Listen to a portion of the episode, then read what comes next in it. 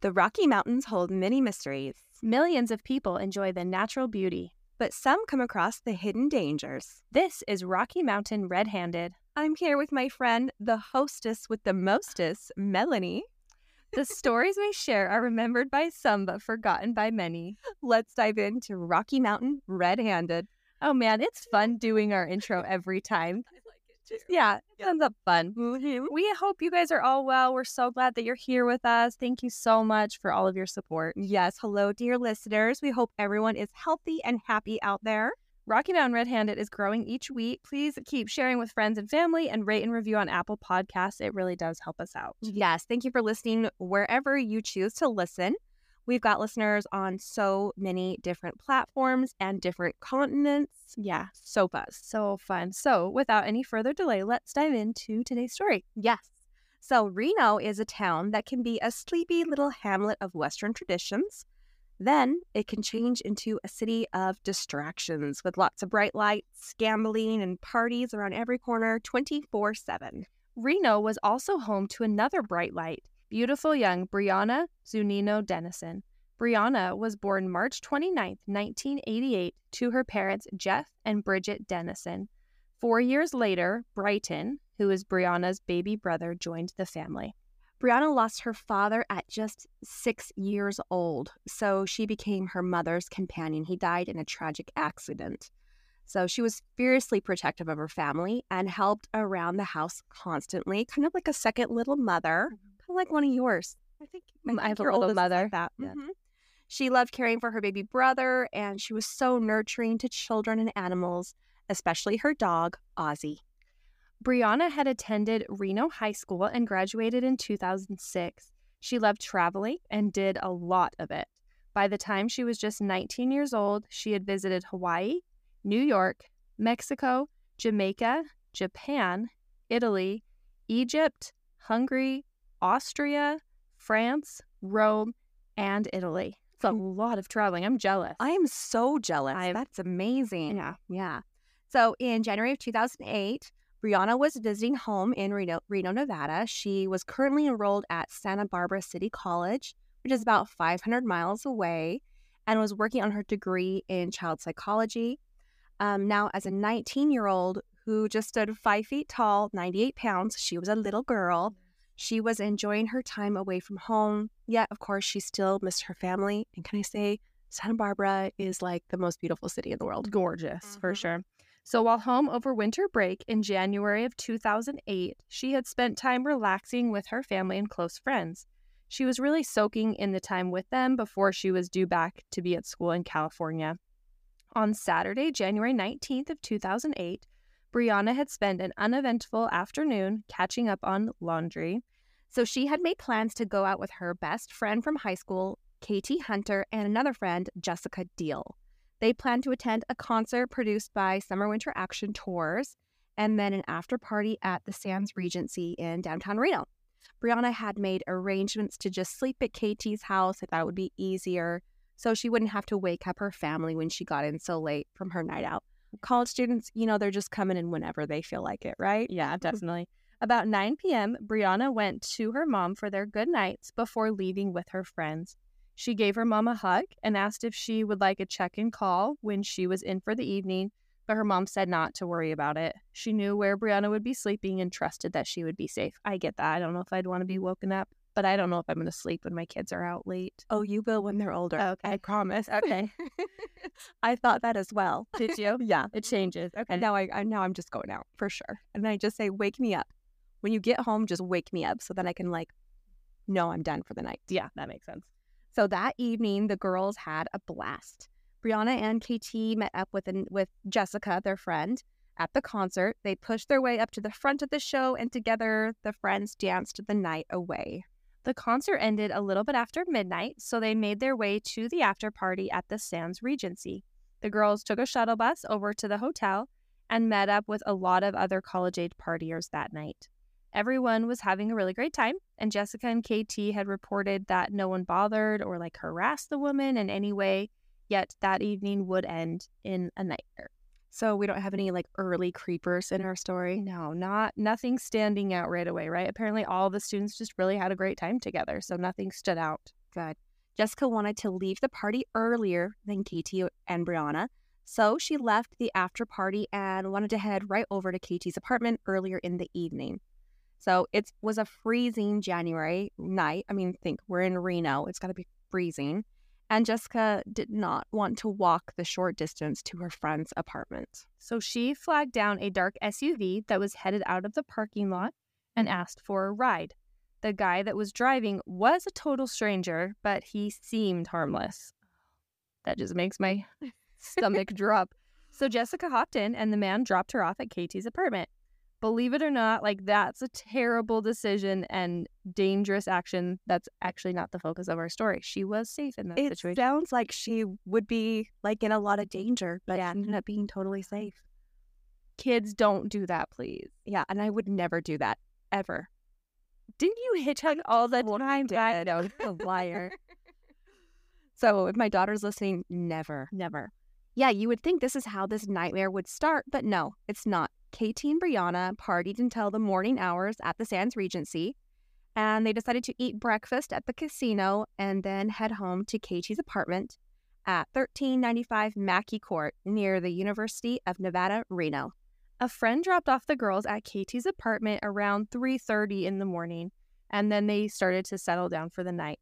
Brianna wanted to stay up and text with her boyfriend and possibly talk to him that night. The couple had been in an argument and she, like, wanted to touch base with him and didn't want to, like, have her friends have to stay up even later. Yeah, so Brianna chose to sleep on the couch in the living room. This decision, this, like, simple, unimportant decision, would alter all of their lives. It's funny how we feel safe as soon as we cross the threshold of, of our home. It's like we could never imagine someone crossing that silly little line in the sand. We feel completely safe. Walls made of wood or a pane of glass is all we need to feel completely safe from the outside world. Yet that line can actually be crossed really easily if someone chooses to invade our home. We do feel invincible in our cozy home sometimes, though. Yeah, we do. So at about four a.m. that morning, Brianna made herself comfortable on the couch. At four twenty-three a.m., Brianna texted her boyfriend, who was on winter break up in Oregon State. She fell asleep on the couch, just feet from the front door. The apartment at Mackay Court, which is Katie's apartment, has a very unique layout. The living room had a large window and a French door. A French door is like a door that mainly consists of a large window in the body of the door, right? So this door and window in particular had a grille pattern. They're the white grid lines in the glass. Anyone outside of the apartment could easily see through into the living room. And that is, like, the scariest thing to me. Whenever I would babysit and people's windows were open, that would make me so nervous. Yeah. So, I mean, I think everyone knows what we're talking about. Like, a French door is usually in a double door. Right. But sometimes they're single. Mm-hmm. Like, I have a single French door in my house. And then the grid lines are just those little white, they make the house cuter from the outside. Yeah. So pretty much Brianna was sleeping in a fishbowl. Yeah, definitely. Yeah. You can see a picture of this apartment on our socials, so take a look. Becky, do you want to share those with us? No, you go ahead, Mel. You can find us on Facebook, or you can find us on Instagram at Rocky Mountain Red-Handed. You're so good. College-age kids are not known to have strict schedules, right? It's not uncommon for people to be coming and going all hours of the night and day, so K- Katie and her roommates never really locked the front door to their apartment. Which, like, what if someone forgot their key or had friends come over at all hours of the night? Instead, the roommates locked their individual bedroom doors and left the front door open, which I remember doing this with two of my apartments. Yeah. We never locked the, the main door. We just locked our bedroom doors. Yeah, we did the same thing. So with the front door unlocked, Brianna laid down on the sofa, cuddled up with her phone, and got ready to sleep in her comfy pink sweats, a white tank top, and bright orange socks. Morning came, which was Sunday, January twentieth, two thousand eight, near the University of Reno campus, probably all too early for her friends Katie and Jessica. They were out partying the night before, but they were up at nine a.m. The friends made breakfast together and saw that Brianna was no longer on the sofa. Yeah, so they assumed that Brianna wanted to sleep in later that morning. Obviously, she'd stayed up extra late talking to her boyfriend, so they figured that Bri had fallen asleep in another bedroom, probably upstairs. There were two bedrooms that were empty that weekend due to roommates who went home for winter break. Um, remember, Bree and her boyfriend had been fighting. Her friend thought maybe the couple talked for quite a while into the early morning hours. Yeah, those late night fights can get really long. By nine forty-five a.m., Jessica and K T had let her sleep in enough, so they thought it's time for her to get up. They trudged up the stairs to wake Brianna up for the day. They knocked on the bedroom doors while calling Brianna's name. They called out, "Bree, time to get up." No answer. So they finally opened the doors to the bedrooms, and there was nobody in either of the rooms. They went back downstairs, checked the bathrooms. Nope, they were empty as well. She was gone. Katie and Jessica checked the sofa closer. There they saw Brianna's personal items, her shoes, clothes, cell phone, and her purse. Everything was still there. Okay, so let's remember this is January in Reno. Freezing temps every single day, not to mention like beyond freezing at night in the dark. She's not going to go anywhere without her shoes, like let alone additional clothing. Remember, she went to sleep in a tank top. Right, yeah. So also the only time she'd be able to sneak away is between like four a.m. and nine a.m. And that's after partying all night, right? Like she's got to be tired. Why would she sneak away in her tank top and socks? And like what college age girl is going to go anywhere without her cell phone? Like none. So by ten a.m., Katie called Bridget, Brianna's mom. Brianna had no car, no shoes, and like they wanted to know, did Bridget have any idea where Bree had taken off to? Yeah, but the answer was that no, she had no idea where she was. She hadn't talked to Bree since they had said goodnight before the concert. Bridget headed right over to Mackay Court Apartments to help find her daughter. Just minutes after the two hung up, K T called Bridget back.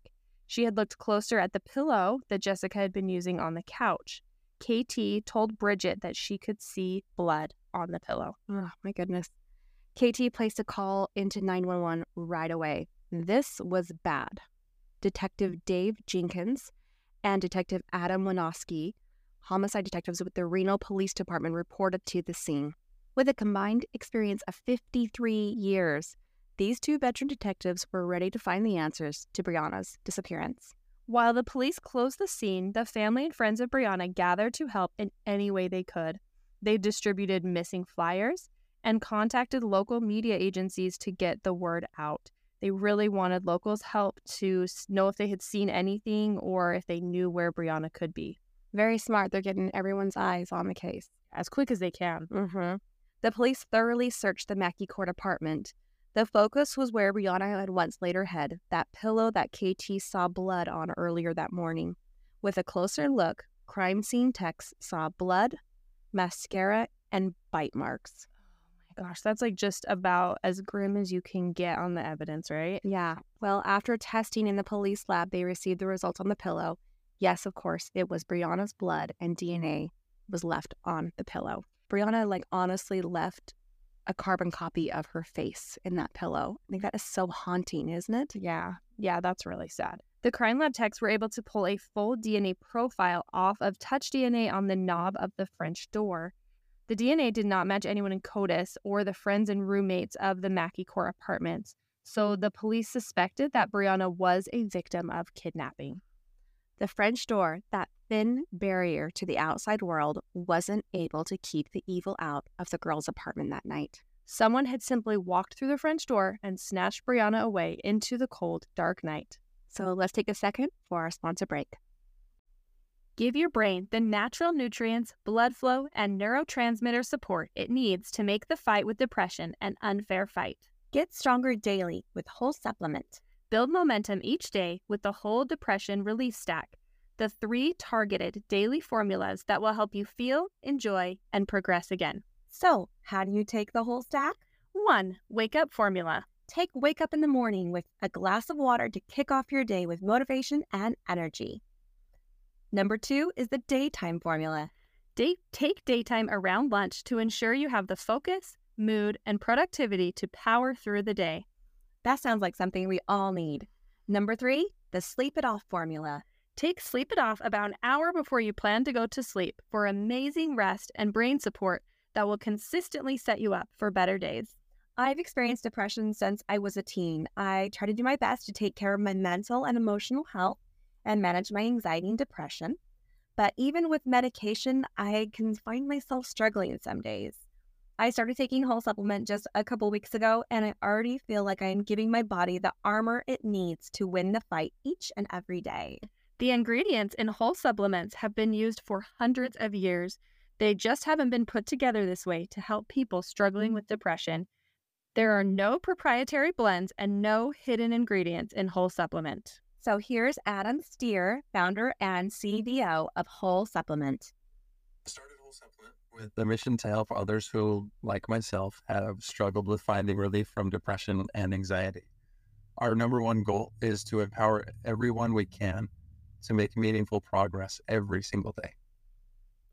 So now is the time to take care of your emotional and mental health. During the pre-launch offer, you can receive the entire Whole Depression Relief Stack at fifteen percent off.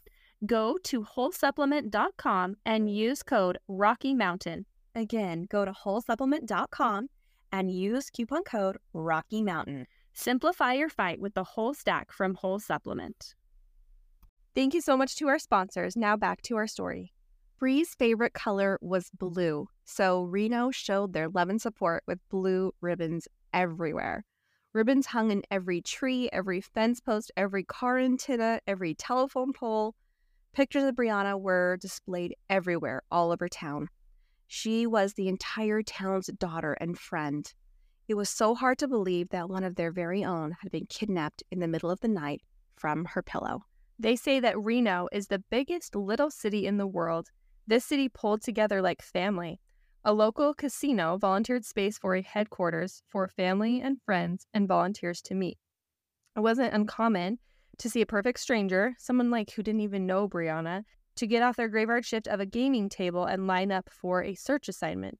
Instead of going to bed after working all night, they just trudged through the snow to help look for Brianna. So amazing to have people out there searching and helping.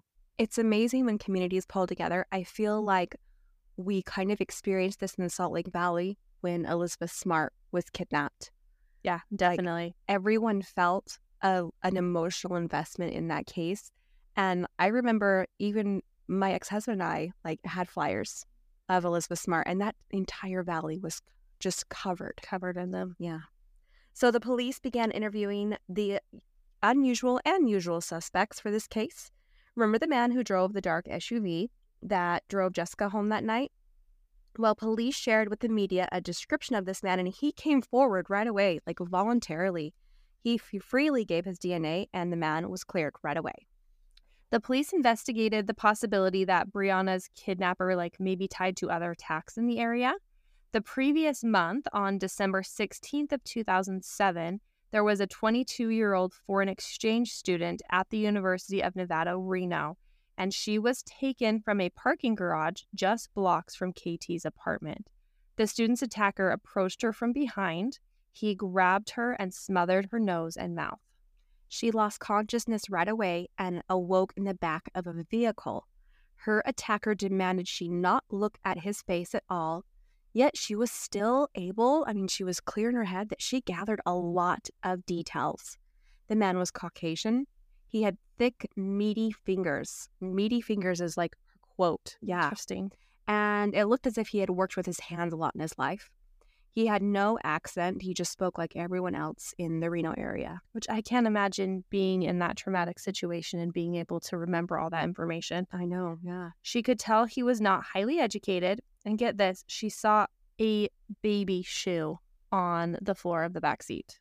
So creepy. So creepy. Um, she guessed her attacker was somewhere between twenty-eight and forty-nine years old and about five foot six to six feet tall. The vehicle was identified as an extended cab Toyota Tacoma pickup. Isn't that amazing? Like, she had the wherewithal to like pick up as much details and remember details of the inside of the car. Mm-hmm. She saw the Toyota logo, and with all the information, they were able to identify the vehicle. That's amazing. Yeah, it's really cool. So after the attack, the man took her back to the parking lot and dropped her off, which is great. I'm so glad he did that. Oh, yeah. But he did demand a momentum. Any guesses now? Jewelry? That's usually, like, they usually take yeah. jewelry. Yeah. No, underwear. Oh, that's so gross. Mm-hmm. Yeah, he took her underwear. Courageously, the victim reported the crime. The police were able to capture a D N A sample, thankfully, and drumroll, The D N A matched the D N A taken from the Mackay Court apartment. With this information, every set of eyes in Reno was looking for a white guy in an extended cab pickup. Um, so Brianna's face was like covering the Reno Tahoe area, like missing posters all over the news. And with that, it gave another victim the courage to be able to come forward, saying that she had also survived an attack. Ugh. Unfortunately, the experience of reporting a sexual assault can be just as bad as the assault itself. A woman came forward and told law enforcement she was attacked on November thirteenth, two thousand seven, in the same geographical area. She had been so traumatized after the attack that she felt that she could not go to the police. I mean, we know how intrusive, you know, a rape kit is. Mm-hmm. Of course, the authorities are trained and, you know, we have to have those done for evidence, but I can completely understand after an attack like that, she just felt like she couldn't do it. Yeah. They do the best they can, right? They have to get that evidence, yeah. But it is just still traumatic. Yes. Her attacker grabbed her from behind at another parking garage on the campus of the University of Nevada, Reno. He held a gun to her head and raped her. After the rape, he took her underwear as a memento. Creepy. Yeah. Now, because she chose to not come forward after the attack, there would be no D N A evidence of the crime in police evidence. But she did have a piece to the puzzle that law enforcement didn't have yet. She had seen his face. She saw his face and was able to give a great description. She worked closely with the police sketch artist, and together they created a likeness of him. She reported he had a square chin and a muscular build. He had an innie belly button and a shaved pubic hair. He had some facial hair and did not smell of alcohol or cigarettes or cologne. So in four months, within four hundred yards, there had been three attacks. Like, wow, that is, that's just such a lot in such a small area. It is such a small area. Yeah, Reno really responded. Gun sales, pepper spray, and taser sales skyrocketed. People adopted dogs to help keep them safe and comfort them at such a scary time in this tight-knit community. Parents of students at University of Nevada, Reno, elected to withdraw their children out of school. They felt it was just too dangerous, and I don't blame them. That's very scary. Well, and I mean, if you think, if you send your kid to Reno, you think they're going to be safe. I mean, that had to be so, such a jolt to that community. The Washoe County Crime Lab was working overtime. There was a severe backlog of rape kits just sitting and gathering dust. Over three thousand rape kits. Can you believe that, Melanie? They did their best to try and get a handle on the backlog and catch up. The detectives working Brianna's case decided that face-to-face interviews of registered sex offenders would be a great place to start. Not all their D N A profiles were in the system yet, so those face-to-face interviews were important. Yeah, investigators gathered more than seven hundred D N A profiles to test. The community was one hundred percent behind law enforcement. In fact, men volunteered and came down to give samples of their D N A. If they were white and drove an extended cab truck, they really wanted to help out, and they also wanted their names to be cleared. Yeah. Sadly, Brianna's case received a big answer to the big question on February fifteenth, two thousand nine. Just south of town, about nine miles from Mackay Court Apartments, Albert Jimenez was returning back to work after a lunch break at Subway when he took a shortcut across a field in an industrial area. Through the melting snow, he saw something bright orange.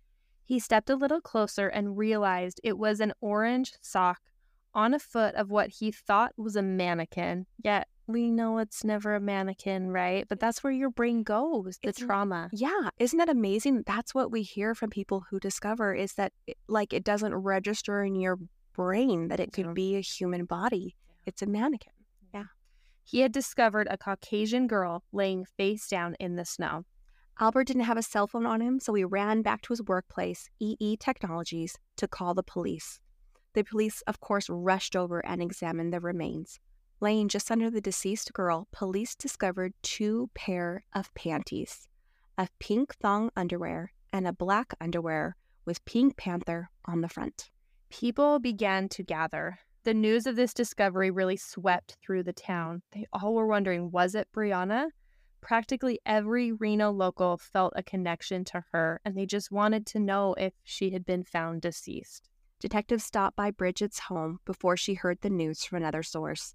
She asked if the body had a nose stone. Brianna had one. Or if the body had pierced ears. Brianna didn't have her ears pierced. Was there anything to identify her? Sadly, the body was too decomposed to identify by any physical markers.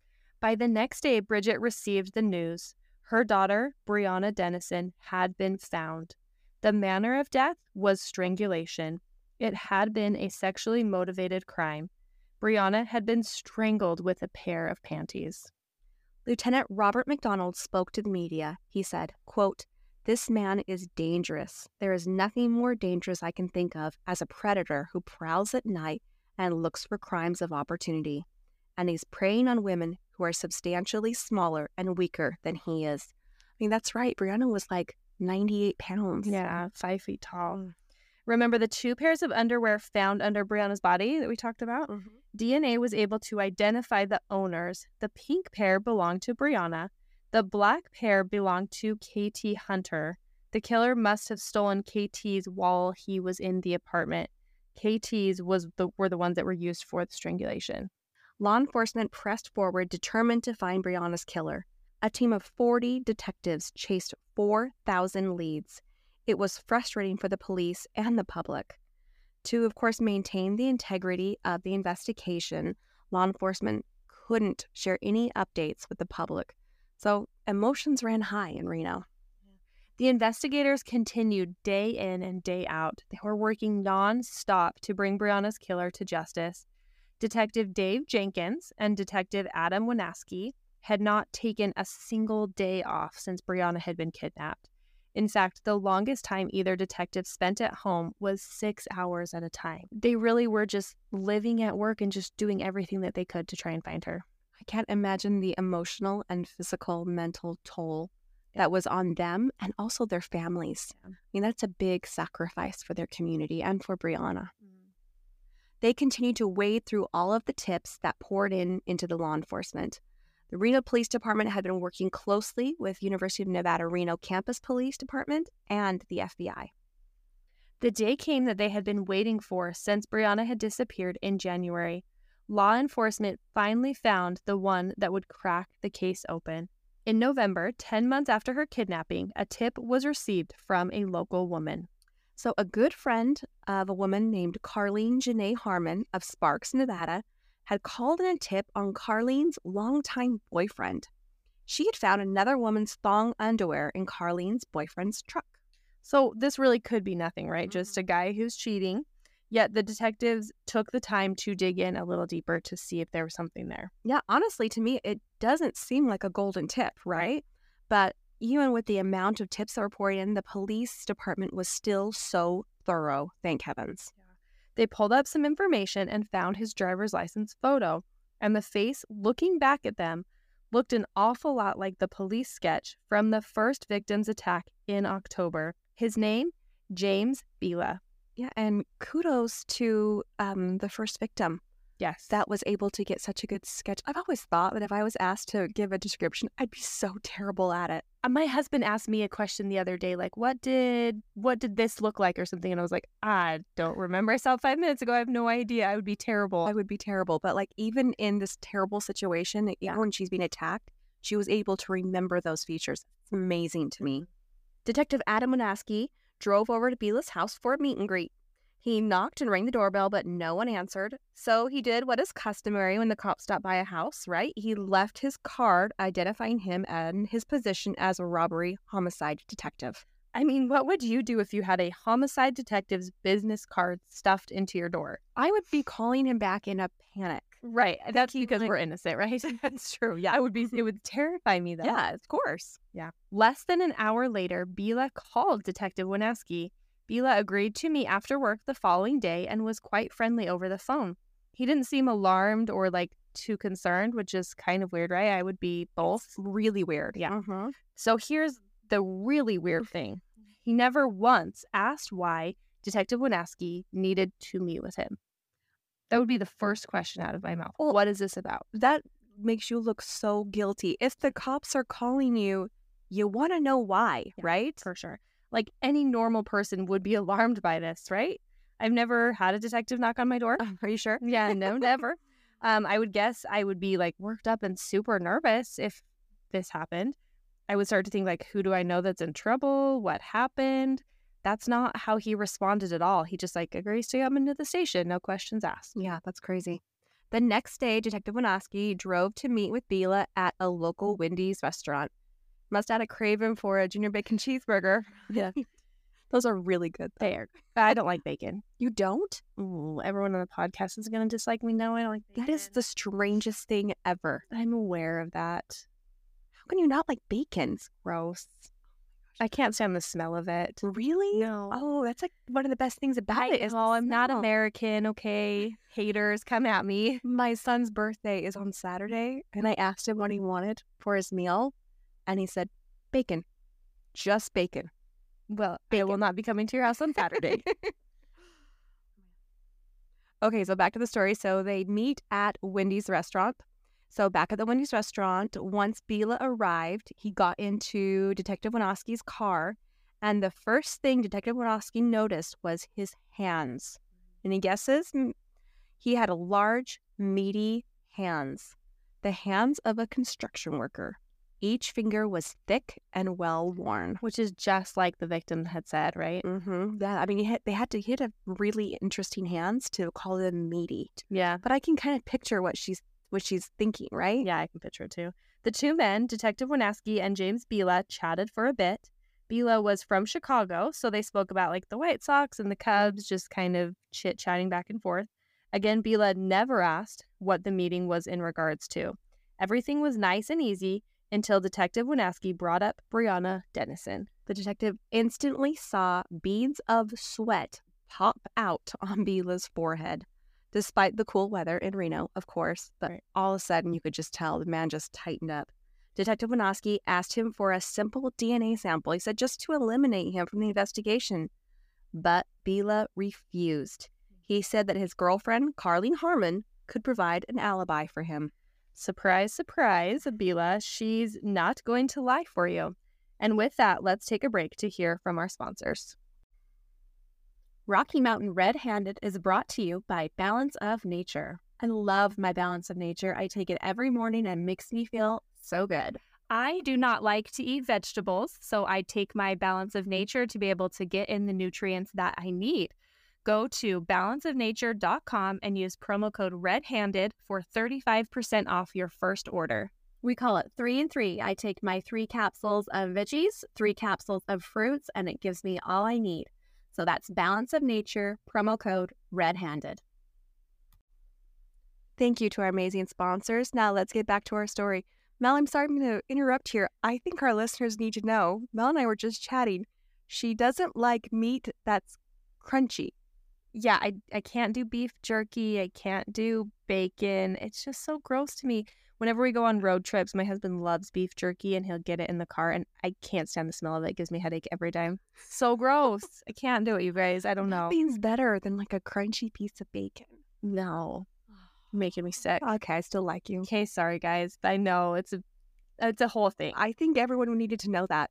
Yeah. Now you all know. I don't like bacon. So Detective Wanoski decided his next visit would be to Biela's partner, Carleen. Well, Biela must have expected Carleen to lie for him, but she did not, luckily. Way to go, Carleen. Yes, not even for a second. James Biela's affidavit reads, Carleen could not account for his whereabouts on the early morning hours of either December sixteenth, two thousand seven, or January twentieth, two thousand eight. She also said she and Biela had a tumultuous, romantic relationship, and it was common for him to leave for days. I think he's busted. I think so, too. Yeah, she must have been, like, really suspicious of his actions, don't you think? Yeah, for sure. Right, so Biela and his partner shared a four-year-old son. Detective Wanoski asked Carleen if she would be willing to give him a sample of her son's D N A. With Biela being the baby's father, he would, of course, share his father's D N A. And she agreed. Way to go, Carleen. Yes. While waiting for the D N A analysis, law enforcement was able to dig up some pretty interesting information on James Biela. He had recently owned a Toyota Tacoma extended cab pickup. He had sold it earlier that year. Biela lived within a few blocks of all three of the attacks that happened in the four-month period in late two thousand seven to early two thousand eight. He also worked as a pipe fitter and like definitely had those well calloused hands of a construction worker we talked about. Okay, so pretty much it's like red flag, red flag, red flag. Right. Like selling a car, super huge red flag. Mm-hmm. Refusing to give your D N A. Yeah, huge. I mean, this guy's throwing up red flags everywhere. Yeah. And perhaps the most strangest, quote-unquote, coincidence was Biela's girlfriend, Carleen, worked in the industrial building located directly next to the field where Brianna's body was dumped. She reported to police that she watched the police work the scene from her office window the day that Brianna was discovered. In fact, she called her boyfriend, Biela, and told him all about Brianna's remains being discovered outside her office. And she was, like, expressing her sadness to him and how she, like, were watching the cops working and how her heart was breaking. So sad and just so crazy. Like, I, I've heard of killers that usually stay, like, within the geographical area that they're familiar with, right? Like, they don't start exploring new territory to go dump a victim. Yeah, which makes sense. That they're going to go where it's familiar to them. Yeah, for sure. The day after Brianna's remains were discovered, Biela told his boss that he needed to quit his job. Yet later that day, he told Carleen that he had been let go. I mean, why would someone just do that, right? I know, like, you would think it's the opposite, that you would, like, lie to your partner, saying that they, like, that they didn't get fired, they, right. like, quit. You know what I mean? It makes you, yeah. Yeah, for sure. Yeah, it doesn't look good. And again, another red flag. Law enforcement tried over and over to eliminate James Biela, yet Law enforcement tried over and over to eliminate James Biela, yet they couldn't. Everything that they had was pointing to him.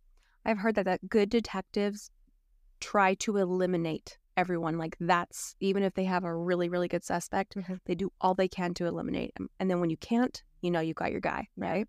So finally, the D N A results came back from James Biela's young son with a ninety-nine percent certainty that he was the son of their unidentified suspect. So Brianna and the other identified woman had been victims of James Biela. And then we have the one other woman who we don't have the D N A from, so we're unsure if, if she was a victim of his. Right, right. But we're pretty sure. Yeah, we can assume, I guess, at this point. Make a pretty good assumption. Jessica? Why did I say Jessica? Because there's a Jessica earlier in the story. Oh, there was, yeah. James Michael Biela was born in Chicago on June twenty-ninth, nineteen eighty-one. The family re- relocated to Reno when Jimmy, as his family called him, was just nine years old. His parents divorced and his mother relocated to Spokane, Washington. Biela graduated from West Valley High School in nineteen ninety-nine and joined the Marine Corps. He was dishonorably discharged in two thousand one for drug use, so he returned to the Reno area. Friends in Reno described him as funny, nice, he was a friendly guy. A guy would, like, you'd have fun with at, like, a party or a bar. Biela was very involved in the martial arts community, and he trained side by side with a lot of law enforcement. While back in Reno, Biela made quite a name for himself. He was arrested in two thousand two for threatening his former girlfriend's neighbor with a knife. The girlfriend then filed a protection order against Biela, and he was ordered to have no contact with her for one year. In two thousand three, Biela was sentenced to D U I school. Due to all the charges being misdemeanors, of course, no D N A was taken while he was arrested.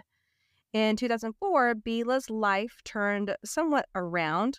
While living in Sparks, Nevada with his girlfriend, Carleen, he became a father.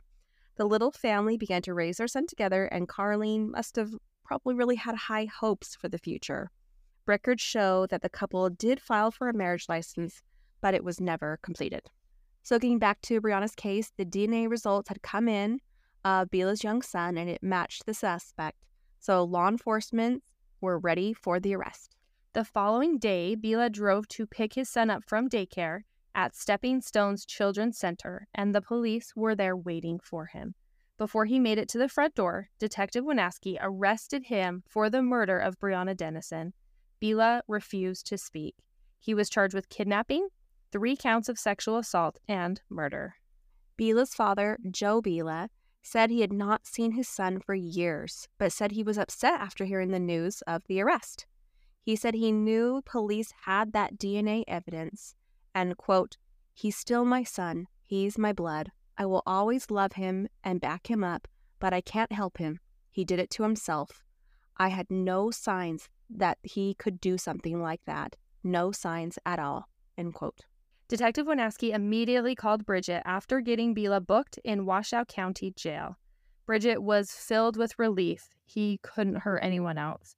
She had been so scared that another woman in the community would be attacked by this same man. What a good woman to be thinking of others in that situation. Yeah. After Biela was booked, law enforcement took a sample of his D N A as permitted by law, and it, of course, matched the D N A of the unidentified suspect. After three weeks of testimony, it took the Washoe County jury six hours to reach a verdict. James Biela was found guilty of count one, sexual assault, count two, kidnapping in the first degree, count three, sexual assault, and count four, murder in the first degree of Brianna Denison. James Biela was given the death penalty as permitted by Nevada law. Biela's defense attorney filed two appeals, yet both were denied by April twenty twenty-two. He remains on death row in Ely, Nevada, as of this recording. The last individual to be put to death in the state of Nevada was Darryl Mack back in two thousand six. As of today, there are seventy-seven people on death row in Nevada. So we would like to close with a prayer that is posted on bring bree justice dot com, which we are going to, you know, tell you about during the Rocky Mountain Redemption. This prayer touched our hearts, and we'd like to share it with you. It's for Brianna. Dearest Mother, Father God, we know and acknowledge you as Source. We hold ourselves as one with you in unity which flows through us and all creation. In our faith of this holy union, we step up to our declaration that Brianna is whole, healed, and complete. We connect with that which is divine in all of us and jointly extend our compassion to Brianna and all those who love her and who she loves. We assert that there is nothing in creation that can succeed in assaulting the divine, and that our faith lives in the invisible realm of spirit, bringing forth physical manifestation all around us. In this faith, for those of us who believe in Jesus, we ask in his name. For those of us otherwise connected, we call upon our love of God to sustain us all in a unity of light and compassion. We deliver her into your divine hands, for there is nowhere else with greater healing and compassion. Having delivered her to your care, we release our prayer and intention to your vast heart and align ourselves with divine highest good. Knowing that it is now done, we enter into gratitude, giving thanks for all now being well. Amen. Amen. You know, this case has like really made me rethink the security of my home. I... Yeah, I mean, it's definitely something we all need to be aware of and be just extra cautious, locking our doors, being aware. Yeah, being aware. That's a really good way to look at it. I like, I never close my, my blinds, ever, Mel. I always close my blinds. I, like I said earlier in the episode, yeah, like I'm totally creeped out by pe- people being able to see inside my house. So yes, always close my blinds. I can. You start doing that. Yeah, every night, Becky. Just part of your routine. Yep. Like we mentioned earlier in the episode, we do get like a false sense of security behind a door. If someone wants to get in, like a lot of times they can get in quite easily. Yeah. So Mel, are you a fight or flight person?